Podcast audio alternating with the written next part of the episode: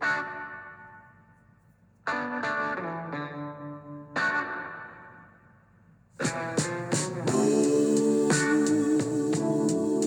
morning and welcome to the Marcus Today pre market podcast. My name is Henry Jennings. It is Wednesday, the 25th of January. And as usual, with all the information contained in this podcast, it is general advice only. So please do your own research. Contact your financial advisor regarding any of the thoughts, ideas, or insights in this podcast. All right, well, let's kick things off in our usual style with the scores on the doors today. Dow Jones eking out a small gain, 104 points up, or 0.31%, 33,734. Had a high of 153 up and a low of 319 down. A little bit of nerves creeping in to the US market. Nasdaq fell 30 points, or 0.3 of a percent, to 11,334 and the S&P 500 was down a modicum, down three points, or 0.07%, a 007. A James Bond, 4017. The VIX index still on the nose a little bit, down 2.1%, 19.3. The Aussie ASX 200 SPI futures down 10 points, or 0.13%. So looks as if we could be taking a smidgeling of a break today. However, Microsoft numbers came in after hours and beat expectations. They're currently up 3.8% in after hours trade. So that is going to help uh, the NASDAQ and Dow futures market, which will probably help our markets to some extent as well. Over in Europe, nothing shaking but the trees really. Stoxx 600 down 0.2 of a percent. FTSE down 0.4. Germany a 007 as well, down 10 points and France up 0.3, Spain up 0.2, but nobody really cares about the Spanish market, let's face it. Bond yields in the US down 6.5 basis points, 3.458, two years 4.212, and the Aussie 10 years 3.394, down 7.6 basis points. The Aussie dollar going like a train at the moment. A little bit more on that today in Henry's take on the Aussie dollar and why it is so strong. Probably a good time to go on holidays overseas at the moment. 70.42 for the Aussie dollar. The Bitcoin still hovering around 23,000. US dollar index came off 0.2 of a percent. Looking at some of the US stocks in trade last night, we had Apple up 1%, Meta, the artist formerly known as Facebook, pretty much unchanged. Google down 2.1, Microsoft was down 0.2% in normal trade, but as I say, was up 3. 0.85% as we speak. Texas Instruments also after hours reporting up half a percent as well. Tesla was up 0.1 of a percent. Amazon down 1.2.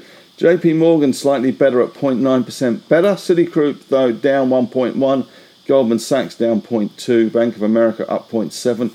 Bit of higgledy pigglediness in the US uh, financials at the moment. And Wells Fargo down 1.3. Block the artist formerly known as Square was down 1.1%, so maybe a little bit of uh, buy now, pay later uh, selling will hit the market today in the likes of Zip again and Sezzle, of course, SQ22.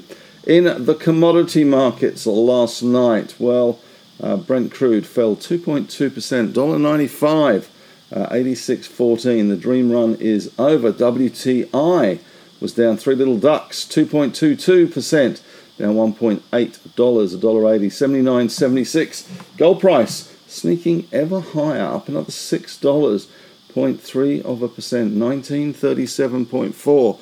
Of course, this is the year when the US debt ceiling, well, the US debt ceiling has actually already been breached.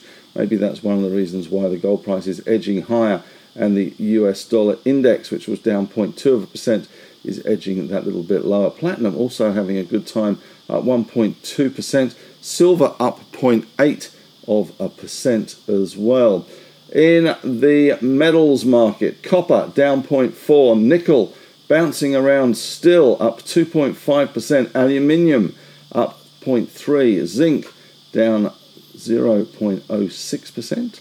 Lead having a very good day. No sinking there for that one. 3.6% better and tin at 1.6%. Uh, iron ore, of course, pretty much uh, steady given the Lunar New Year uh, in Asia at the moment. BHP in ADR terms was up 0.6%, Rio up 0.3%, Freeport McMoran down 0.8%, Alcoa up 2.2, Teck up 0.7%, Anglo down 0.2%, Glencore down 2.2, Vale up 2.2, and Albemarle Lithium they're up 1.5% there. So we may see continued strength in those lithium stocks as well. So Microsoft earnings very much in focus after hours in the US. Uh, they did beat on estimates. Uh, they were earnings per share reached $2.32, expected $2.29. They're focusing on operational excellence as they are continuing to invest to drive growth. The cloud revenue was up 22%, $27.1 billion year over year. Customer offerings continuing to drive value for our customers. We also get Tesla out tomorrow, so that's going to be interesting there. Uh, Barclays, they are talking about the US debt ceiling, calling it a slow burn, not a big bang. Uh, they say the implicit assumption is that this will not turn out to be a material economic event for the country, but they have written a what if scenario. The US market last night, though, had an interesting open, and there was an awful lot of volatility on the open with their match out. Uh, there did seem to be a glitch in the matrix there, and a lot of trades on the open with this extreme volatility. They saw some 25% from bottom to top, and these weren't little stocks um, have been cancelled. They will be declared null and void due to this trading glitch. In economic news coming out of the US, business activity has slowed, reminiscent of the financial crisis, the S&P says. Manufacturing and services activity slowed again in January as signs of a looming recession build. Flash readings, not so flash readings for the S&P Global released yesterday or in the US on Tuesday uh, showed the Services Purchases Managers Index. That PMI registered 44, 46.6, which was up from 44.7, but still in contraction. The manufacturing reading was 46.8, up 0.6. Readings below 50, not good. Um, as far as uh, some of the talking heads go, Jeremy Grantham, who has been around for an awful long time, he's 84 years old. He has said the popping of the bubble in US stocks is far from over, and investors shouldn't get too excited about the strong start to the year for the market. Well, I know I've been quite excited about the strong start to the year. I don't know about you, but Jeremy Grantham at 84, obviously not quite so excited. Um, he is predicting the S&P 500 at the end of the year should be about 3,200. Anyway, we'll see who's right. Today, in local news, of course, we do have the biggie CPI tips to reach 7.5%, trimmed mean, which is what the RBA supposedly looks at in far more detail, 6.5%. Now, this is a quarter on quarter annual inflation take, so this has probably got more meaning than the new month on month ones, but certainly uh, this is going to be the key to our market today. Of course, we do have the Federal Reserve, not the Federal Reserve, well, we do have the Federal Reserve meeting looming, but more importantly for our market, of course, we have the RBA meeting as well, first Tuesday of the month. So uh, we will see what happens. But 7.5 is the number to look for. The core at 6.5% is the number to look for there.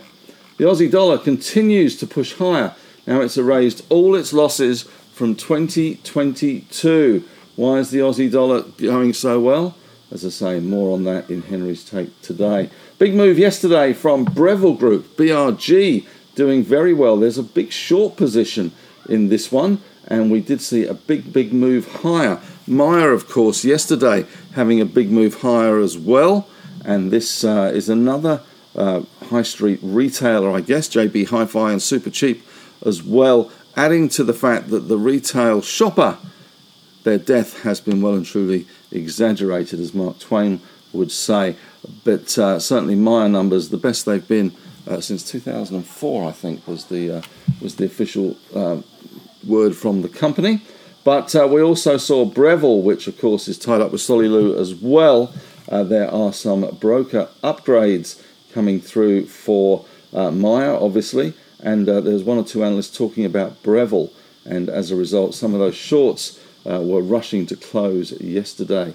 So, just in case. In broken news out this morning, uh, Mineral Resources has uh, continued to refute speculation around a spin off of its US lithium assets. Mineral Resources hit an all time high yesterday, and many on, in the industry, especially in uh, broking in Perth, are looking for a big deal. And one of those big deals they could do is that uh, they spin off their US lithium assets. In broker research, CBA downgraded to underweight from neutral at Jarden's.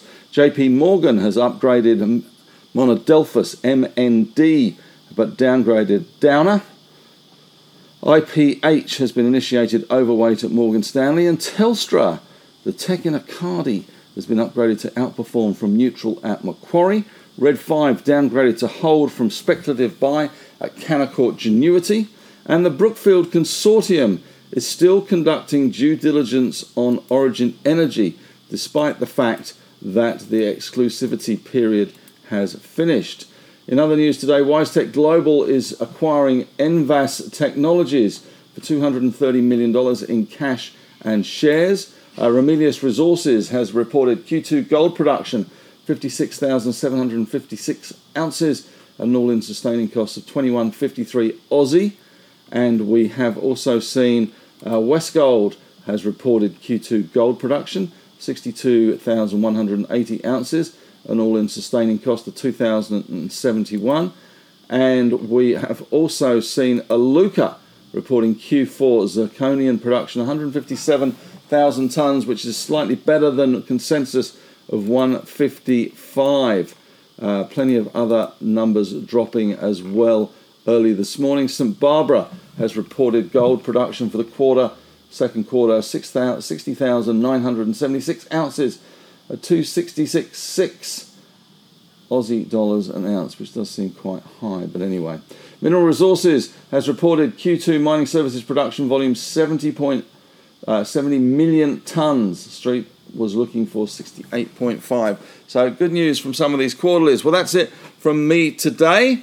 Question of the day today. This was prompted by a live wire thing I did yesterday, and which will be out soon. If you had to start your portfolio from scratch, what three stocks would be in that portfolio? That's it. Have a great day, and as always, may the trading gods be with you.